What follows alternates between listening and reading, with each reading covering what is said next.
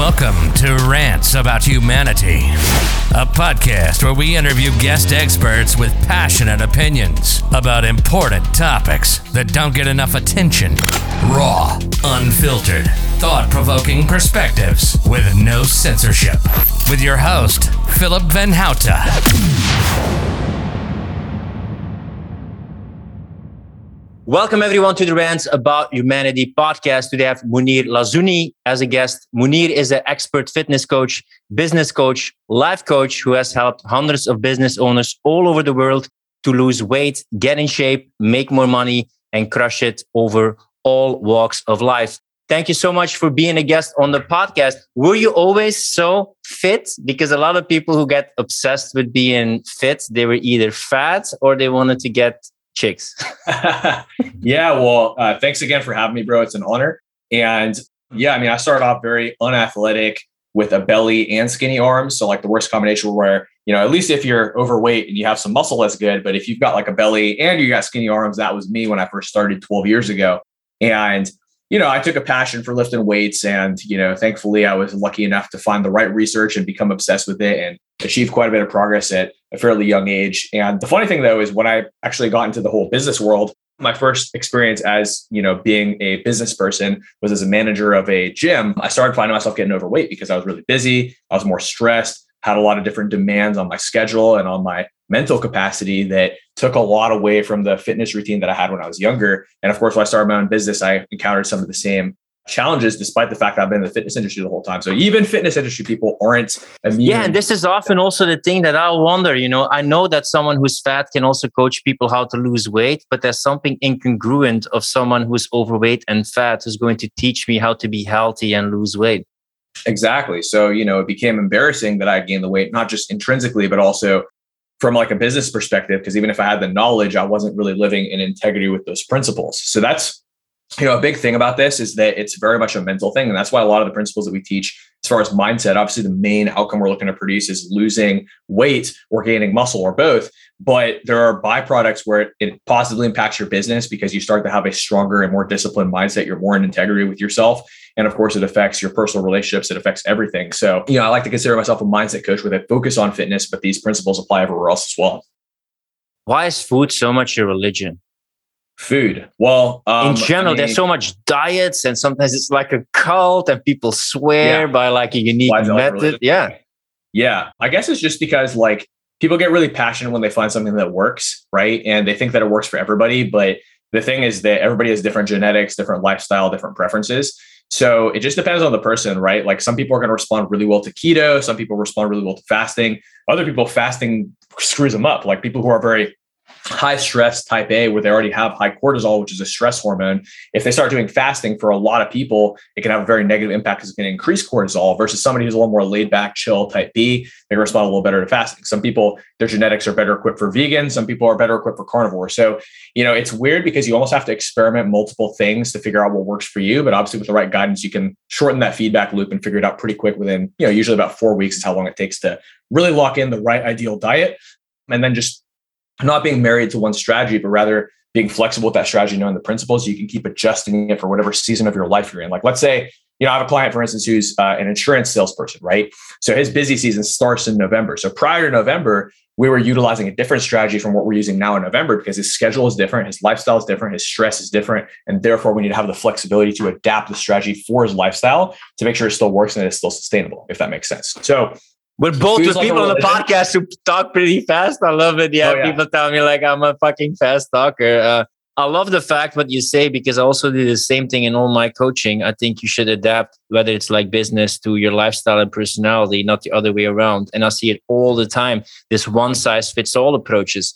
Like you know you have someone who works with gut problems right and you can talk about trauma or whatever you come to the person oh it's your gut man it's your third chakra, man. Like he's not even, or she's not even listening to me. It's like she's going to prescribe anyway the same solution. And it probably is powerful for a lot of people. It worked for that person, but I see it all the time where people write books. You should structure the day and be super productive and plan everything. Yes, but I know some people, clients of mine, like that structure, that doesn't work for them. It, it reduces the flow. So it kind of depends on what is sustainable as an approach because also you have these diet approaches. And I think it's not about diet changes. I think correct me if I'm wrong, and it can be mentally, physically. It's about lifestyle changes that you can keep up with because else you're going to be resentful, shameful that you can't keep up. And then you go back to the place where you are, or you're even worse than the place than where you started.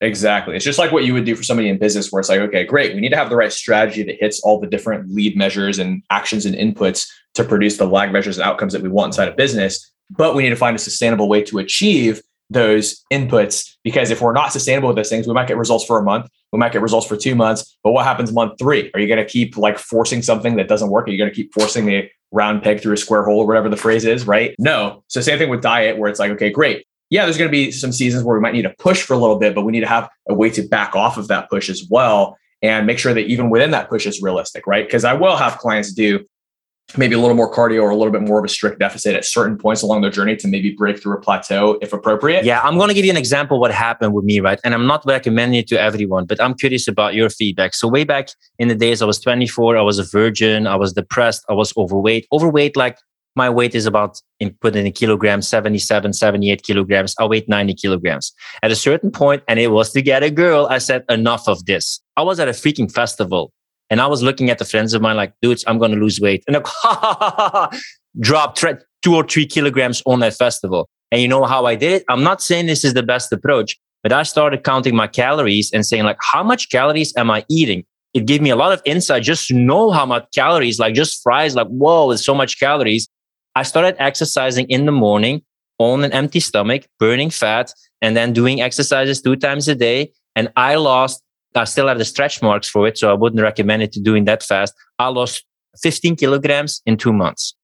Way too fast, probably, but but I was motivated. I wanted to see results, and ever since then, I kind of have this basic thing of being between 75 and 80 kilograms. I never again in my life that was like more than 15 years ago got to more than 80 kilograms. Yeah, absolutely. I can give you a take on that. But yeah, it's it's funny because you pushed for a little bit, but then you were able to back off of it in a yeah. way. And you it gave me feedback about how unhealthy, how much calories, how much is this to know what I'm putting in my body. Because it might sound strange for people who are very fitness and food aware, but a lot of people still don't have an idea what's healthy, what's unhealthy, and how much calories are in something. Not saying a calorie approach. I'm interested about your input about it, but it gave me some feedback to work with. Yeah, definitely. Yeah, I'll, I'll, give you feedback on both those things for sure. Yeah, because you know you're able to back off of it possibly by accident and maintain the result. And now your set point is between 75 to 80 kilograms, and yeah. hopefully you're sticking to a healthy lifestyle, which is what makes you able to sustain that pretty well. And that's the beautiful thing is when you focus on health, your metabolism and your hormones become optimized in a way that allows you to maintain the results that you got. And the cool thing is if your metabolism is fast and you're in the habit of eating high quality foods that make you feel better and more energy anyways, to where you see a positive impact from that in other areas of your life, it's very easy to maintain the result because you can go eat a healthy pizza. Obviously, don't be eating the pizza that's full of like pesticides and crap. But if you go get like a nice, healthy, organic pizza that tastes better anyways, because organic always tastes better, then guess what? Your body's gonna be able to burn through that because you're lifting properly and your hormones and metabolism are optimized. Obviously, if you're eating pizza every day, maybe not the best ideal scenario, but you can eat it a couple times a week, no problem. Like you know, I've, I've had points in my life where I eat high quality burgers multiple times a week or high quality mm-hmm. sushi multiple times a week and I don't gain any weight. So, and that's because, but I've also had times where hashtag you know, sodium overdose. yeah. Yeah. I mean, the funny thing with sodium is actually, you know, sodium, it depends on what source you're getting the sodium from. Like, obviously, if you're getting like cheap quality salt from like either fast food or like, you know, table salt that has like glass in it, like you can actually Google this. There's glass in a lot of different types of table salt not going to be ideal. You're going to have a lot of bloating. But if you're doing like Himalayan pink salt, high quality, mm-hmm. that's actually going to be positive for you. And it has a lot of pro metabolic effects, pro performance effects, pro mental effects. So quality is always the the factor there. Like even high quality sugars can be a positive thing, like from organic fruits and stuff like that. And obviously, don't blow out beyond how many carbs you're supposed to eat that day, but you know, there's, there's a lot of different parameters. There's so much nuance that goes into this, and I could talk about it for hours. So I'll let you kind of guide the questions to what people would be interested in. Yeah, isn't it to on a very basic level? You have healthy fats and you have unhealthy fats. You have protein and you have sugar, and you should try to focus on the healthy fats and then get enough protein and then get a little bit of sugar you know, to get energy from, but you should try to steer away as much as possible from the unhealthy fats and the sugar. Am I wrong yeah. here or not? So the proportion of fats to carbs is going to differ from person to person. Some people respond better to higher carbs. Some people respond better to higher fats. Some people respond well to the middle. that's something we can experiment. We can also determine based on like your past diet history. Like somebody who comes to me and says, Hey, I lost a lot of weight on keto. I had a ton of energy. I feel bloated when I eat carbs. Okay, great. That's probably gonna be somebody who responds well to fats. For somebody who comes and says, Hey, man, I felt super tired on keto. I couldn't keep it up. I was having carb cravings all day. I feel good on carbs. That's somebody who I'm more likely to just put them on carbs right off the bat. As far as like general guidelines, like, yeah, there's some universal foods that we should not, that we should all avoid. Okay. So there's what I call the inflammatory five. So that's going to be dairy, gluten, soy, pesticides, processed foods. Now, there's some nuance to this too. Like some people digest gluten okay. Like I can actually process gluten better than average, but dairy destroys me, right? Other people, they process dairy all day long, and dairy has a lot of good minerals if you can digest it, but gluten wrecks them. Some people get inflammation from almonds. Okay. So it just depends. You got to really be aware when you're eating stuff of how you feel afterwards. Do you get bloated? Do you feel like crap? Mm. do you feel good? Do you feel energized? Do you feel brain fog after you eat? Do you feel good? So that's the first thing is avoiding inflammatory foods. That's usually the best place to start. Now, the second thing is, yeah, there's some oils that you should not eat. Okay. Vegetable oil, definitely not. Margarine, definitely not. Anything that's hydrogenated, definitely not. The oils and fats that are usually good are going to be coconut oil, avocado oil, sometimes olive oil. There are some people who get inflammation from olive oil, but usually coconut and olive are, or sorry, coconut and avocado are very good. Grass fed butter for people who process it well is very good as well. And then, you know, animal fats from organic, humanely raised, pasture raised, grass fed animals is going to be a positive type of fat as well for most people. I mean, again, there's always people who aren't going to respond well to it. Like there will always be somebody who gets inflammation from coconut oil or something. But for most people, those are some guidelines that are going to work well. But again, you got to test on yourself just to know for sure. So that's that's kind of the guidelines I would say. And as far as like sugars, yeah, just don't do processed foods. But yeah, if you're going to eat like organic fruits, that's usually going to be good, right? Just stuff like that. That would be my general guideline. How come that the whole stuff about gluten and about dairy it's only been there like the last five or 10 or 15 years because before it and probably it's the combined with the pharma lobby you know the food lobby has been pushing a certain agenda but you know it was always like eat bread it's super good for you. Drink milk it's super good for you you know? Now suddenly there's like a shift about it. How were how were they able to push this what you say is unhealthy for so many decades? Like this is the standard diets to eat. Yeah that's actually a great question I've never thought about that, but my theory would be I mean, look, on paper, uh, whole grains do have a lot of good nutrients. On paper, dairy and like milk products do have a lot of good minerals and protein and stuff like that. And if you can process them well, then great. Like, I mean, I enjoy eating a little bit of gluten. Now, obviously, I'm, I'm if I have too much, I'll notice inflammation. I'll like, you know, get bloating and sneezing and whatnot, stuffy nose. But a little bit of bread here and there doesn't kill me. I think just because my ancestors ate a lot of bread, so my genetics are pretty well equipped for it. But dairy, though, dude, like it's crazy because when I was younger, I used to process dairy really well. Like Greek yogurt was one of my favorite protein sources, very convenient, very delicious. But right around the time I was about, I'd say 24, 25, that's when my digestion started to shift and my stomach became more sensitive. And, you know, ever since I was 25, if I eat dairy, like I remember one time I was 26, I was in Australia where the food quality is very high. and I ate some Greek yogurt and I felt just terrible for 24 to 48 hours, just no energy, tired, bloating, you know, not to be gross, but I was, you know, getting the runs. yeah. and, um, but so yeah, I'm, I'm generally avoiding. And even recently, like a couple months ago, I think it's September, I had like this Indian curry that had a little bit of like dairy in it, and mm. I was mm. bloated and felt like crap for like 48 hours. So, so anyways, to answer your question though, I think maybe people have just developed a little bit more awareness uh, about like digestion and stuff like that because gut health has become more of a topic of conversation over the last 10 20 years as opposed to before it was just about calories in calories out macros which is also very important. But yeah i think it's interesting because here's the funny thing. If you look at the research because obviously research is usually pretty objective and pretty good some studies will say one thing some studies will say another. Yeah. and the thing you have to realize is even if you're using the right sample size let's say that you have a sample size of 30, which is statistically significant, but these 30 people all just happen to be like able to tolerate dairy really well. And you feed these people dairy and they get good results. It's like, oh, great. Well, now dairy for all of humanity is good.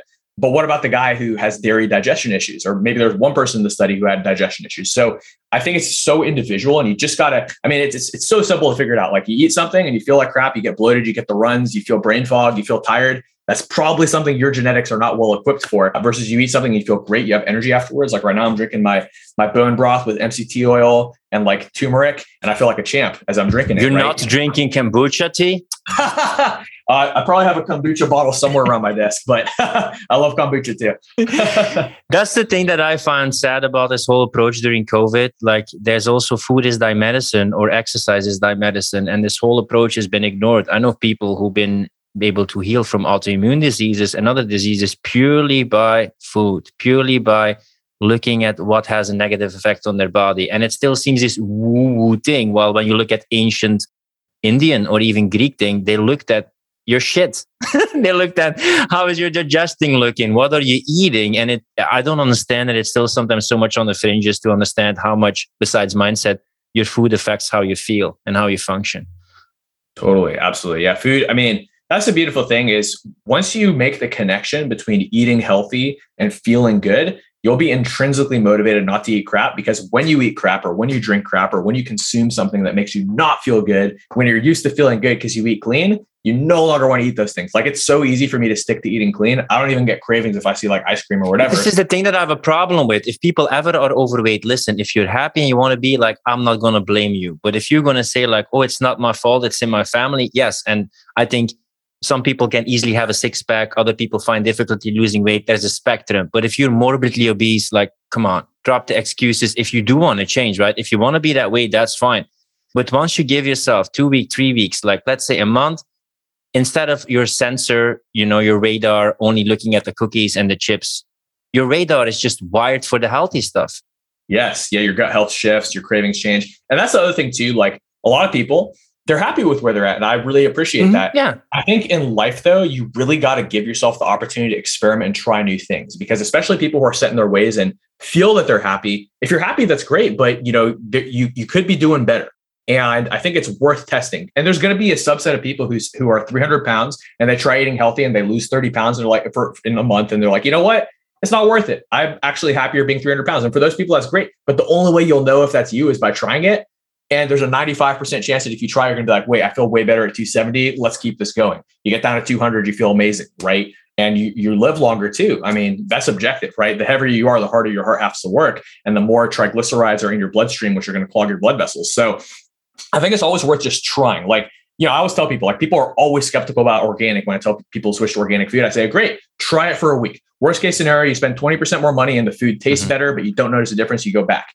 Best case scenario, 80 to 90% chance, you're going to feel better, have more energy, drop bloat, your skin gets clearer, you just feel happier, and your food tastes better. Sure, you're paying more, but you're either going to pay the farmer today or pay the pharmacist tomorrow. So, you know, it's always worth giving it a try. And that's what I'd say to anybody who's in apathy about their fitness. Just give it a try. Just try it for a couple weeks. If you don't like it, that's fine. Nothing lost.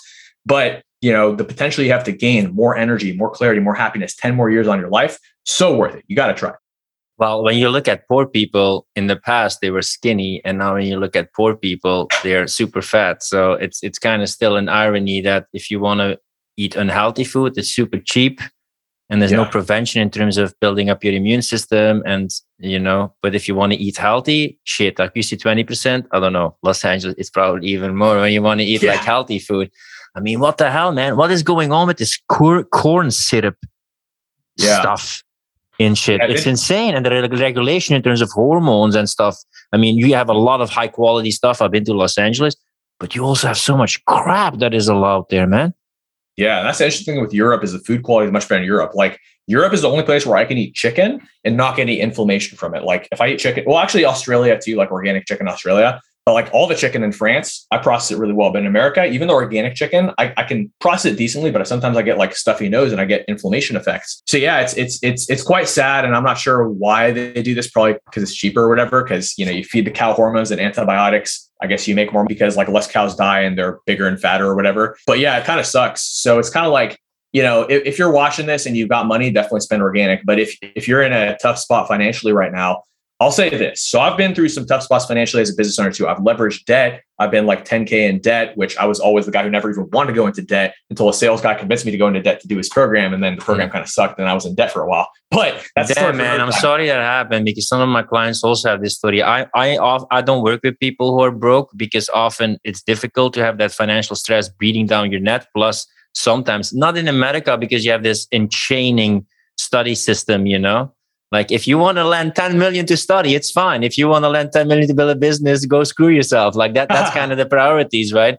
Yeah. But sometimes people have like a broke mindset or it's like difficult to do it. But I'm like, yeah, I'm, I'm sad it happened to you, man, because I, I sometimes hear these stories, but you probably learned from it. But Oh, for sure. Like, yeah, like it, I regretted the decision for a while, but now I look back and I'm like, nah, it's fine. Like I learned a lot and it forced me to grow and level up. And that's the greatest thing you can have in life is growth and learning. So yeah, but I mean, even when I was broke and I was in debt, when I discovered that organic made me feel better, it made me more productive, it made me more creative because my thoughts were clear and overall I just felt better and knew I was going to live longer. That actually helped me to make more money. So if you're stuck in a nine to five and you're making X amount of money and you can't really scale that, sure, you can build a side hustle and this will give you the extra energy and creativity to do so.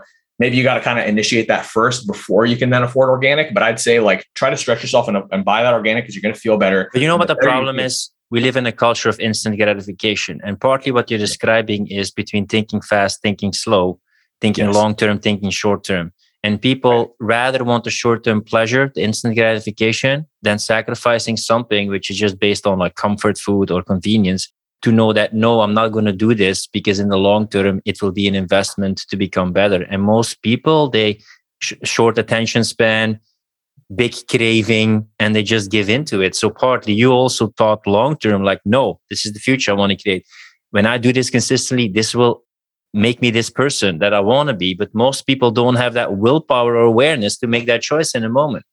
100%. And I think the best thing you can do is find a good middle ground where you're achieving the short term result you need to motivate yourself today while still being aware and setting yourself up for the future about the long term. So, like, for instance, an example of this would be like with clients, for instance. In the past, I've had clients who are like, Hey, I want to lose a lot of weight by this specific date. Can you put me on something strict? And I do, but then they rebound after the date. And then I feel mm-hmm. like crap because even though they yeah. were in shape for the date that they needed to be in shape, they get fat afterwards. And so I feel like they wasted their money. And I'm not the type of person who wants to hold on to your money if I feel like it's wasted, but at the same time, I gave you the service. So it's kind of like a weird place. Versus now I'm very firm where I'm like, okay, no, the first four weeks, unless your metabolism is already super fast and you're already like eating a lot and maintaining weight, which is how I know their metabolism is fast, we're going to spend the first four to six weeks fixing your metabolism because even if the results are slower the first few weeks, you're going to get way better results in the long term and keep them. Now, the difference though is when I started being too strict with that, then people start getting unmotivated the first week because some people like they won't lose weight the first week from that. Most people will just from dropping inflammation, but some people don't. So what I focus on is creating a quick win in that first week where your energy is going to feel better right away. We can drop some inches from the waist right away. So we're not focused on the weight, we're focused on the waist size because you're going to drop the bloat. So your waist is going to get smaller, even if your weight stays the same. And by focusing on that and creating that short term win while setting up for the long term, our clients have gotten better results across the board. So that's just an example. And I guess the same would apply to business where it's like, okay, how do we get you a quick win where you make money now to recoup the investment and then you make more money in the long term too? So there's always a way to find. That's why it's just good to have the right like coach or consultant to help you to find that best way to achieve both the short term and long term, so you don't end up running yourself in circles and being in the same place a year from now, right? Yeah, and also like you know, I was a high performance mentor for like four years, and I believe goals only work for certain kind of people. Mm. because it keeps them from the present moment and going through the journey and just enjoying the wins. It keeps them like completely focused on that end result. And I interviewed people. I interviewed also Cypress Hill as a music band, and I was like, "Hey guys, what did you enjoy the most? Getting to the top or staying on top? Guess what they said? Getting to the top. Getting to the top. Everybody yeah. says getting to the top. And every time that you think this is going to bring me happiness, this final endpoint, it almost never brings you what you want. So just enjoy the journey, those small wins, the process, the person you become, the lifestyle changes. This is why I don't like this victim culture. I'm not fat shaming. I'm body empowering people.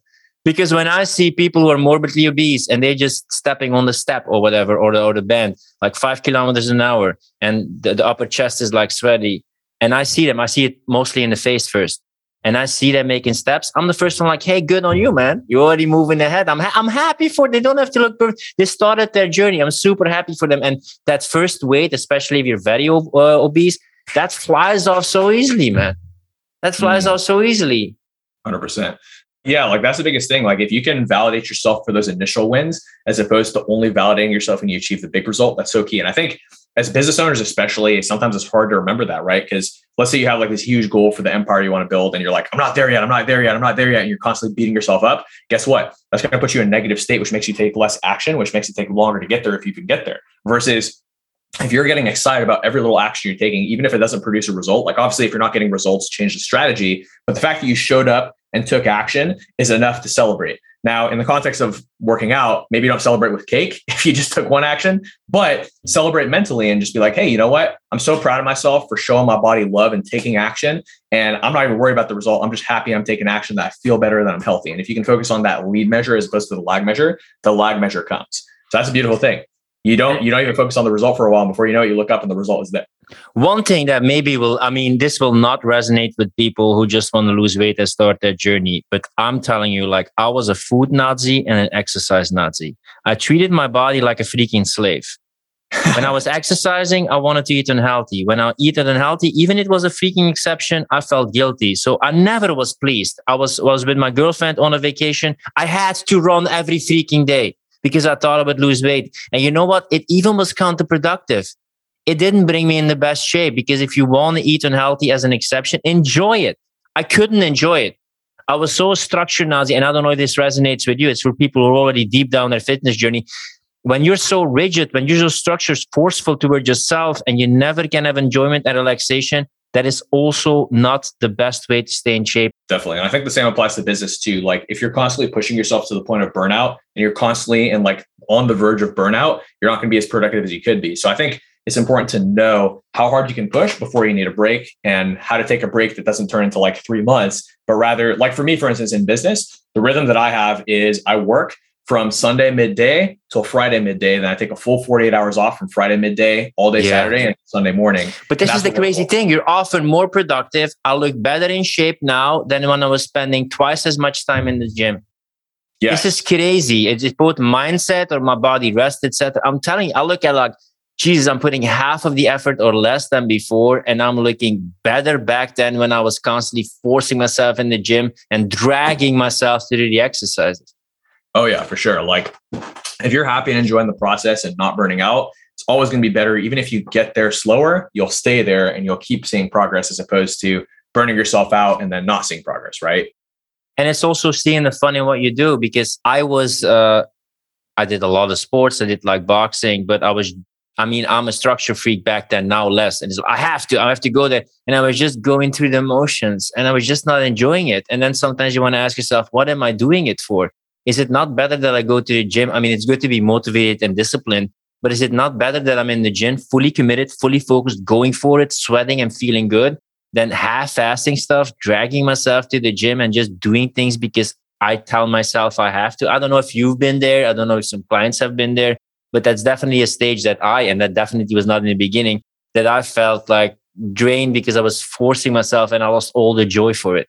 Yes. Yeah. I think it's an interesting balance because because right like there's kind of two extremes right there's an extreme where it's like i'll only do something if i feel like it yeah. and there's an extreme of no matter how crappy i feel i'm going to do it yeah and while the second sounds very honorable it's going to burn you out and while the first sounds very fun it's not going to produce results so you have to have a mm. middle ground where you have bumper bars and principles that stop you from just totally going off the rails but at the same time you have uh, systems in place to make sure that you don't burn out and i think the calibration to find the balance between those two things does require some experimentation. It requires you to make mistakes and burn out. It requires you to make mistakes and like go too unstructured. But from those mistakes, as long as you're committed to learning and growth and you have the right support system around you to you know highlight your blind spots that's where you'll be able to find that balance. And i think that's a balance that we're constantly evolving and finding but once you learn how to find that balance you can then apply it to every area of your life. And even if things change in your life you'll be able to refine that balance for your new life. Like let's say you have a kid you have to find a new balance with your work life balance and with your fitness balance right?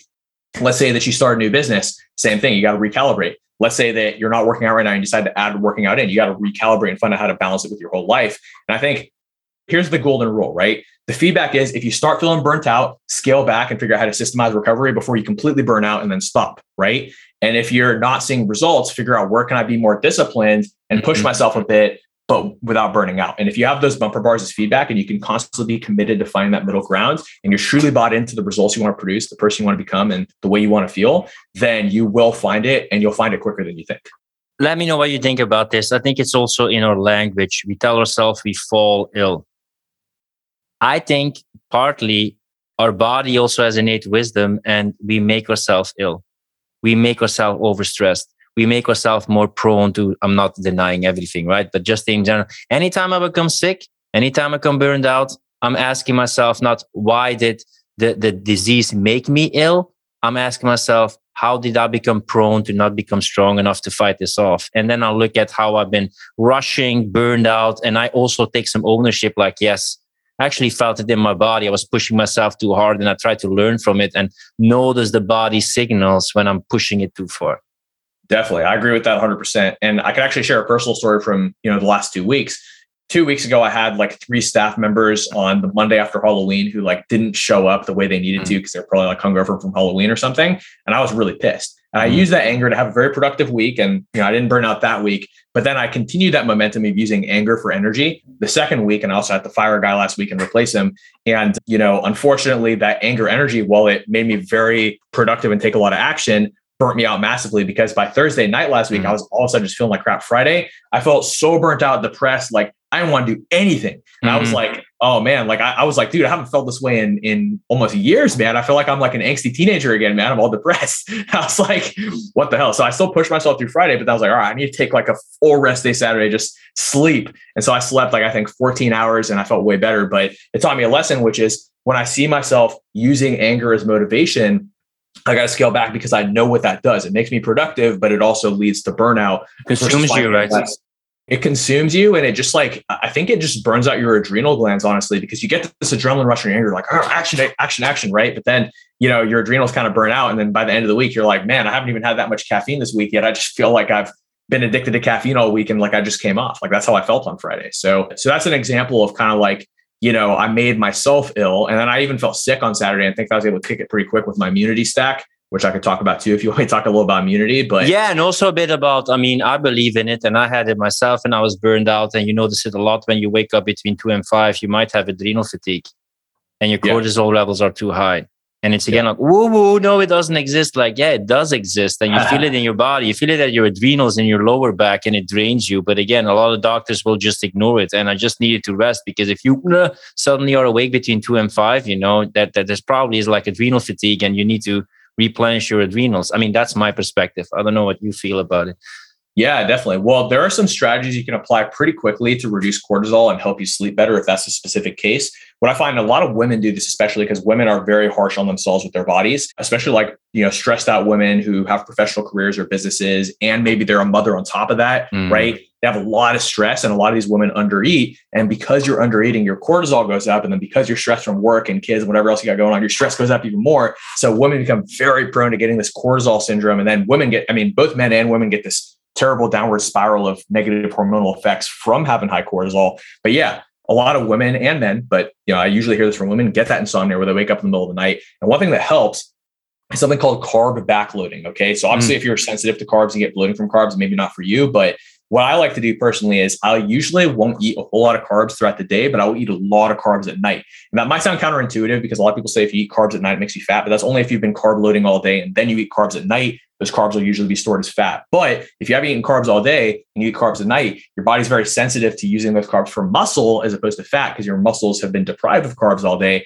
And then those carbs will lower your cortisol and help you sleep like a champion and feel amazing. So that's one thing that can help. But yeah, certainly uh, with, with the adrenal fatigue. Like, you know, if you're getting insomnia, if you're waking up feeling like crap, if you're just feeling stressed, burnt out in general, if you're drinking a lot of coffee to give yourself energy, but it just makes you feel worse, those are some pretty strong. Well, this is the thing. My relationship with coffee is when I follow my intuition, it's more a backup emergency strategy, but people use it to cover their exhaustion during the day. They say like alcohol takes away energy of the next day coffee takes away energy from the day itself so yeah it's it's it's fine to drink it once in a while but i mean I had the conversation with Simulant and other people who are like, yeah, no, it's actually good. But I think in general of the energy, you have this high energy and then you have this low afterwards. And just as a way, I like just a saying, I need my coffee to start the day, which means I'm depleted, I'm tired. I need something to give me energy because else I can't start the day. It, it kind of says yeah. something about the lifestyle we live.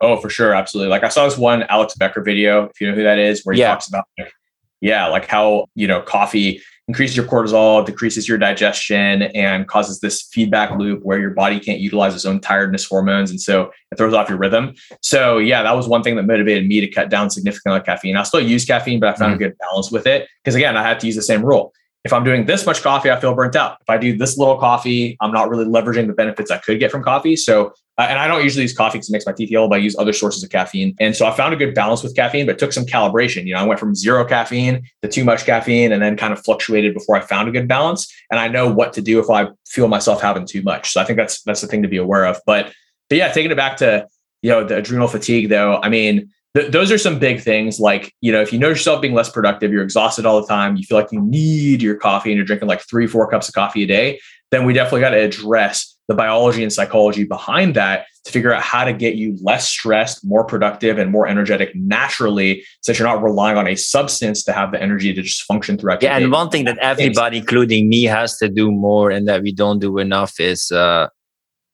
we don't drink enough water. Oh yeah, that's. I gotta be careful though, because if I if I drink this whole thing right now like I want to, I'm gonna have to go pee in the middle of this podcast. So you know. yeah, yeah, yeah, Because in general, also I think coffee drains uh, stuff and other stuff. Like when we see like we we we we come from uh, we're made of so many water, and when you look at I don't know. You have to, on average, drink like two or three liters of water per day, and then when you take a look at how much you drink, like you will have like probably like way less than that norm. Yeah, yeah. And it's so important to be hydrated because if you're dehydrated, that will also negatively affect your energy levels. So you're like, oh, I need more coffee. I'm tired. But in reality, you just need to drink some water, which will be healthier for you and solve the real problem. Like, like there's some people they'll be dehydrated and they'll drink coffee and they'll just feel worse because it just dehydrates them more. And you know, so if you're watching this right now and you have drank coffee and felt worse, and you know you're not drinking that much water, let's start drinking more water because that's going to help flush out your system, get you more energetic, healthier, metabolism better, everything. But yeah, you know, biggest thing is don't be reliant on a substance. If you're addicted to coffee, we got to find a way to wean you off of it and improve your natural energy so you don't feel the need to be on coffee so much. And just sleep. Sleep enough. I mean, for me, it's always bizarre. Like, how much sleep do you need? They give the lowest answer that they need. Like, I'm asking how much sleep you need. I'm not saying what's the minimum amount. It's not a competition. I'm asking what kind of sleep makes you feel nourished. And it's so weird that it's almost like, oh, I only need six. I asked you how much sleep you need. Yeah. Weird that answer, right? That's like almost like oh, only need six hours. Yeah, to survive, but how would you function with seven and a half hours? Like it, it I think it's strange that relation we have with like not valuing sleep, like how important it is. Yeah, you know, there's definitely a hustle culture where it's like, oh yeah, if you want to be successful, you need early mornings, late nights. And I mm-hmm. appreciate the commitment and discipline there, but let's account for how sharp you are mentally and how healthy you are and how much longevity you have. And what I found, because I used to be that guy, like from age 22 to like 24, 25, I was like sleeping maybe four to six hours a night. I was like, mm. yeah, I'm mm. driven. I'm a champion. I'm the man. And I was like super stoked and like proud of myself for not sleeping enough, even though every Sunday I'd have to crash and sleep till like 3 p.m. for like 14 hours. Yeah. So now I'm very, very proactive about my sleep. Like I set extremely strong boundaries. Like people get pissed off at me because I'm like, hey, I can't hang out after this time or I can't have a meeting at this time because I need to get my sleep. And they're like, oh, mm-hmm. well, you only need six hours. Like, no, motherfucker, I need like eight hours, bro. so for me, it's seven to eight hours is my ideal sweet spot. Sometimes more, sometimes less, but I always really make sure that I'm good with my time management and disciplined with my boundaries to make sure I can get at least seven. Because if I get less than seven, I'm going to have a shitty day the next day. Can I still discipline myself into being functional if I happen to get less sleep? Yes. But I'm always proactive to make sure I get enough sleep so I don't need to expend excess willpower and be less healthy because I didn't sleep enough. You said that most fitness coaches talk about eating less, working out more, and getting into a calorie deficit, but you say eat more, work out less, and fix your metabolism to produce that calorie deficit. Could you explain a bit more about that? Yes, definitely. Now, obviously, eat more, work out less doesn't apply to somebody who's overeating and not working out. But for a lot of people who are, you know, they've, they've tried multiple times to lose weight, which is, you know, a lot of the people who I work with. Obviously, I work with some people who aren't doing anything at all who need more motivation. But there's also a lot of people who are highly motivated, taking a lot of action, but their strategy is effed up because they're working out too much, where they're overtraining, jacking up their cortisol, and they're eating too little to where they're under recovering and feeling like crap. And eventually they can't sustain it. So here's the deal in order to have a healthy metabolism, and this is kind of a you know more generalized roll up, so if you need specific help on this, send me a message. But you want to be able to consume between 12 to 15 times your body weight in calories per day. Again, there are nuances to this. If you're 400 pounds, it's probably not going to be that much. But for most people, yeah. right, 80, 90% of people, 12 to 15 times body weight is a healthy metabolism. Now, if you're eating less than that, yeah, you might have to eat like 10 to 11 times your body weight in calories per day when you're in a deficit for a short period of time. But if you've been chronically eating 10 times or less your body weight in calories per day, like I had a guy who weighed 170 and he was short. So he, at 170, he had a belly, right? Pounds, was, right? Pounds, yes. Not Sorry, I specify. Yes, it's 170 pounds, and um, yeah, and, and, with the 12 to 15 times, that's that's pounds, by the way, not kilos. Yeah, yeah. I was like, I trained Jabba the Hutt from Star Wars. Yes, exactly. So, so that's the point. So he was eating 1,500 calories per day, which is less than 10 times his body weight in pounds of calories per day. So, and, and, he was working out twice a day, six days a week, CEO of a company with 200 people, employees. And, you know, he's got high stress from his career. He's busy, but he's such a massive action taker he's like, no, I'm going to go super hard with my fitness. Still had a belly. What we did was we reverse dieted him from 1500 to 2200. And I can explain what that is in a sec while dropping his training frequency down to four days a week. And what we found was over the course of 90 days, he lost over 20 pounds of fat while gaining muscle because he was no longer overtraining. We were able to bring his cortisol down. We did some nutrition strategies as well, like cutting out inflammation to help with that too. And he now has a six pack, and you can see his transformation on my page. So it's like this guy absolutely crushed it by eating more and training less. Now, obviously, if you're eating 3000 calories a day right now and you haven't touched a weight or worked out or gone even for a walk in like six months, yeah, you got to eat less and work out more. But for most people, that's not the case. In fact, I find a lot of busy professionals who aren't working out are actually under eating. You know, I had this guy, I'm not going to be too mm-hmm. detailed with his identity per se, mm-hmm. but, you know, he works in the real estate industry and he's uh, getting a little up there in age. And he's noticed that since his 20s, you know, because it's been over a decade since his 20s, he's gained some weight, even though he was in good shape in his 20s. It was Grant Cardone. yeah, although he got in shape too, though, which is awesome. Yeah, inspiration for everybody. No excuse. Uh, I love Grant Cardone, by the way. But yeah, so this guy, you know, real estate guy, he he he wasn't working out and he had a, a significant belly. But when we actually audited what he was eating, he was only eating 1,200 calories a day. His metabolism mm. had slowed so much and his cortisol was so high that his body was in homeostasis of 1,200 calories a day. So what we did was we got him lifting three days a week, so it fit into his schedule. I got him going for walks in the morning just for his mental health, for his stress, and to help plan his business so he's more systemized. And we actually upped his calories first about 1600, then to 1800, then as high as 1900. He dropped 10 pounds in the first four weeks. And then right now we're in the process of transitioning him back into a deficit so he can lose those remaining 10 pounds now that his metabolism is fixed. So what it took to get him results was eating more, working out more in his case because he wasn't working out. And then now we're eating a little bit less for a short period of time to lose the remaining weight. Then we're going to reverse diet him back up so his metabolism is fast so he maintains his results for life. That's your reverse diet reverse diet. So reverse diet is if you're eating less than 12 to 15 times your body weight in calories per day and not losing mm. weight, which is most people who have had multiple failed attempts at weight loss. Because when you undereat and overtrain and you've done this multiple times and you've rebounded multiple times and you're high stress, this all damages your metabolism. So the reverse diet is a way of speeding up your metabolism just through calories. But when we combine this with low inflammation foods and a couple little biohacks, which we'll talk about in a second as well, then it will greatly increase your metabolism, your energy, and your ability to lose weight. So reverse dieting first. I'll, talk about general reverse dieting. I'll talk about my specific strategy and why it's a little bit better than the typical reverse diet. So, reverse diet, you know, you typically want to drop down on all cardio because cardio is going to increase your cortisol. You want to keep your training frequency around three to four days a week and have productive workouts. And oh, cardio. To- this is interesting because I don't want to stop your train of thought, but I thought yeah. cardio relieved cortisol. It was a stress reliever. I thought it dropped cortisol. I'm wrong here, or it depends. There, there's definitely some nuance to this too, and it depends on the type of cardio. It depends on your capacity. Like I had a dude in his 50s who was a runner his whole life, so for him, he could do 45 minutes cardio a day, no problem. But yeah, somebody who's like, you know, they've been in an office working for the last 20 years, and they just started doing cardio like two months ago. They lost some weight, but now they're plateaued there's a high chance this person might be overtraining, especially if they're feeling burnt out and they're eating too little. So reducing cardio a bit. And usually for my clients, I either just have them do walking or for somebody who's got good conditioning. Like I have a guy who used to be very athletic. He's gotten great results his first six weeks. So now he's hit a plateau just from fixing metabolism for six weeks, but he's already lost like 12 pounds. Now what we're doing is we're adding in swimming because it's appropriate for him given his past athleticism versus my real estate guy we're just having him go for walks. If I have him run, he's going to overtrain. And now his conditioning is a little better. So I, I probably will add a little more conditioning now that he's more conditioned. But again, it depends on the person, the schedule, the past experience. But yeah, so for reverse dieting, the general rule of thumb is let's cut down on cardio, right? So the client I, was, I mentioned before, who we reverse dieted from 1500 to 2200, I still let him do his cardio. He, he likes doing boxing and he's very well conditioned to it, but we still reduce his frequency so he would stop overtraining and we became more proactive with recovery. But yeah, for most people, if you're excessively doing cardio, you're feeling burnt out, we're going to cut down on that as part of the reverse diet and just replace it with walking so you're at least staying active. And How do you notice that someone is overtraining? How do you see the, the, the effect? Usually, so they're taking a lot of action, not getting results. They're feeling burnt out and tired. They're no longer excited about working out. It's hard to sustain. These are generally some symptoms of overtraining. Mostly just the stress, burnout, and lack of results is the biggest telltale symptom of overtraining, despite taking a lot of action. Because if you're taking a lot of action, you should be getting a lot of results, right? Well, not if you're overtraining. So that's kind of the logic behind that.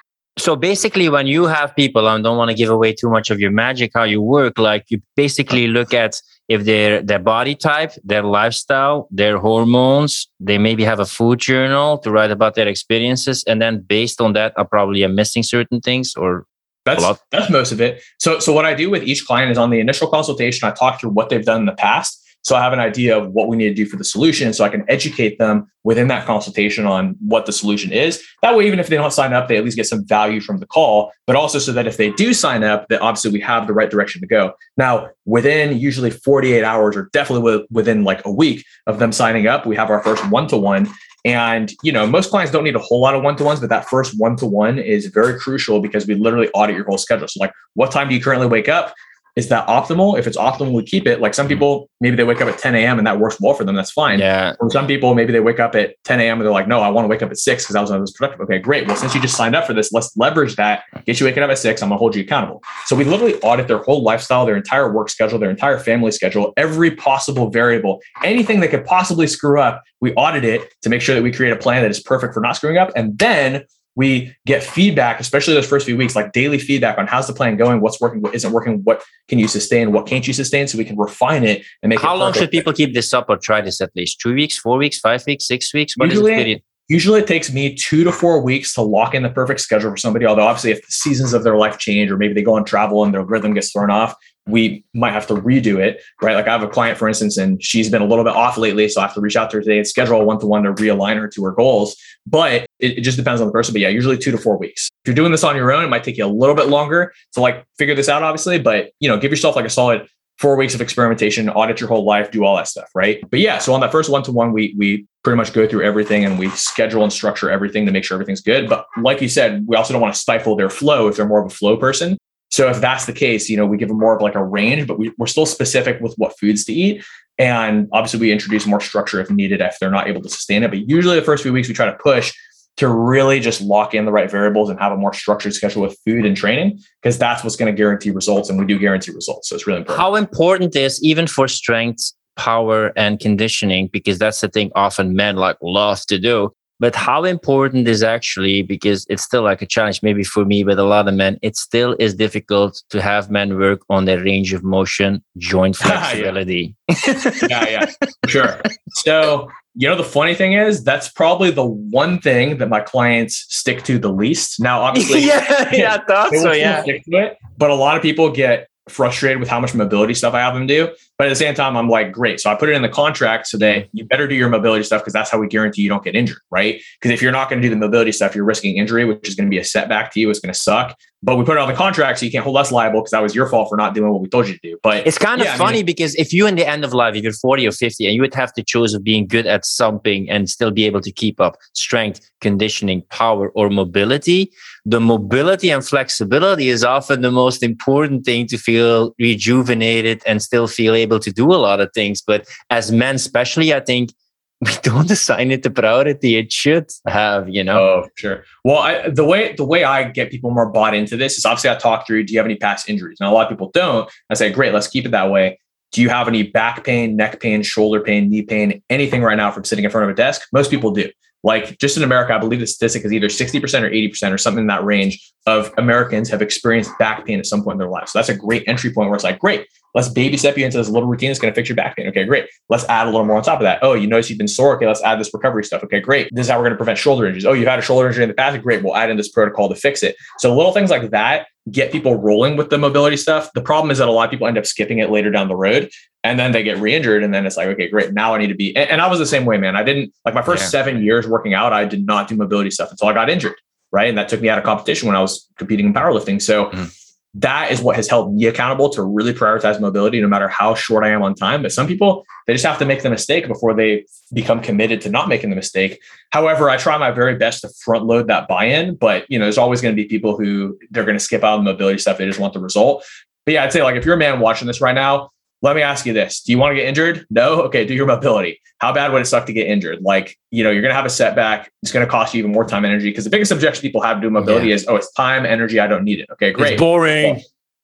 It's boring, whatever, right? So here are some advantages to mobility work. Number one, if you're not feeling like working out, it helps get you in the mood for working out because that's a big sticking point a lot of people have. Number two, it's going to prevent injuries. It's actually going to save you time and energy because you're front loading the effort as opposed to backloading the effort and having to rehab and being permanently damaged for life. I think that's a huge fear for a lot of people is being permanently damaged for life. Imagine being permanently damaged yeah. for life. Okay. Now let me give you this 10 minute mobility routine that you can do every other day that will prevent you from being permanently damaged for life. Okay. that's the best I could do right now on, on this podcast and getting people's buy-in. And stretching is that important before the exercise, not after the exercise, or you just do this separate most, mobility routine and that's enough?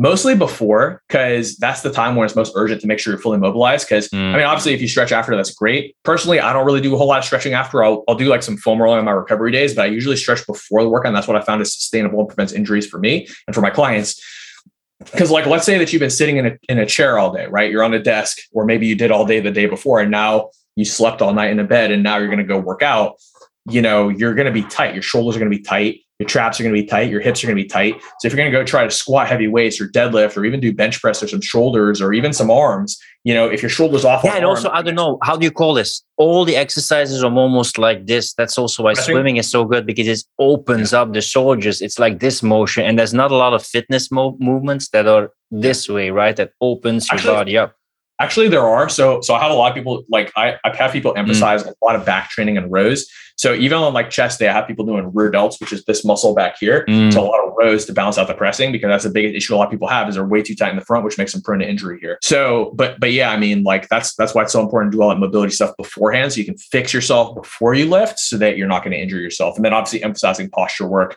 Like if you look at my transformations, I usually show like the back or the or sorry the front or the side just because that's where people are like, oh, I want to lose the belly. But I'll, if you look at the backs of my clients, that's where really the most of the muscle growth is because we're really focusing on back to make sure that we're not overpowering the front and causing this kind of posture. Really important. One of the last things to talk about, what are one of the toxic mindset beliefs, attitudes people have that mess up their progress? In the context of fitness or just in general? You can choose both. Okay. Yeah, I guess there's a lot of carryover. I mean, first toxic mindset thing, I wouldn't call this super toxic, but it's common, is feeling like you need motivation to take action. You should definitely optimize your state so that you usually feel like taking action, but you also need discipline for the days that you don't feel like taking action to at least initiate the action until you feel like it. The reason being that dopamine, the chemical in the brain responsible for motivate for motivation, usually increases after taking that initial action as opposed to before it. It's kind of like, you know, if you have kids or if you have nephews or whatever, or if you remember being a kid, kids never want to get in the shower. Kids never want to get in the shower. But once a kid is in the shower or the bathtub, they don't want to get out. The reason being that once they get into the moment, their dopamine kicks in. Same thing with work sometimes you don't feel like starting your workday, but within an hour of disciplined work, you get into your workflow and then you feel like it, right? Same with a workout. You might not feel like working out, but you go into the gym, you start warming up, you do your first few sets, all of a sudden you start feeling like it. So that would be the first thing is the lightning bolt of motivation is rarely going to strike you out of nowhere and make you feel like it. Rather, you need the discipline to at least initiate and build. Yeah, motivation is not a sustainable strategy. Yeah. Exactly. You just got to be able to baby step yourself into taking action until you feel motivated. Same with getting out of bed. Nobody feel like getting out of bed in the morning, but you do it. And then once your state changes, you get used to it, then you're in momentum of being awake. Then for some people, it's hard to get back to sleep. So it just depends on the person. But but yeah, so that'll be the first thing is like motivation is not like it's not going to hit you like a lightning bolt out of the sky. You got to take action first, and that requires discipline.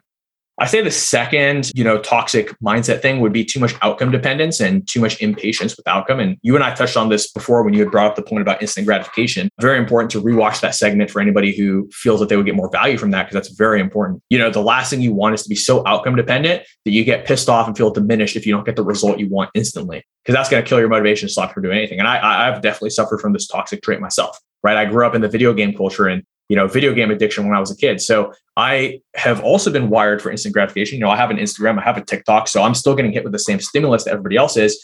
But you got to fight that conditioning and you got to be able to condition yourself to put in the work to get a long term reward. And that's going to make you so much more successful in business, fitness, even in your relationship. Like you're not going to find the perfect partner. You find the best partner you can, and then you work together as long as that person is committed to growth and learning as well to build the best relationship you can. So I say that's the second thing is, you know, the instant gratification slash outcome dependence mindset. Rather, you should be more process oriented, which is hard, but it is going to produce better results and make you happier throughout the process. As you had mentioned earlier as well, Flip, you had said that you know the people always feel better on their way up as opposed to maintaining. Yeah, the same thing. question with my squash trainer who said like, "What goals you want to achieve?" And I said, "You know what? I want to keep growing in certain areas, and I still want to keep on enjoying it because if I make it about the goal, you know, then then I get like disappointed."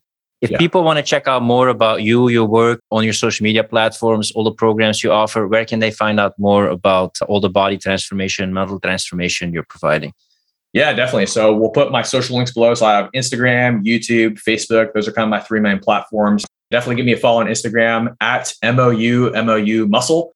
Uh, Moo Muscle. That's my Instagram, my main platform. And then obviously I've got a YouTube. So we'll have the links below. Got a lot of deep dive YouTube videos where I go deeper into the posture principles, some of the nutrition stuff, and anything else that you want, just send me a message or drop a comment. And I'm happy to cover any other video because I want to make sure that if you're watching my stuff, that you're getting massive value specific to you. And of course, if you want more additional specific help, feel free to shoot me a message. I can give you some advice as well. Last question. What is some myth in the fitness industry or scam that you see all the time and that's that people should be very wary of? Because I sometimes hear stories about this stuff and transformation videos and pictures that Yeah.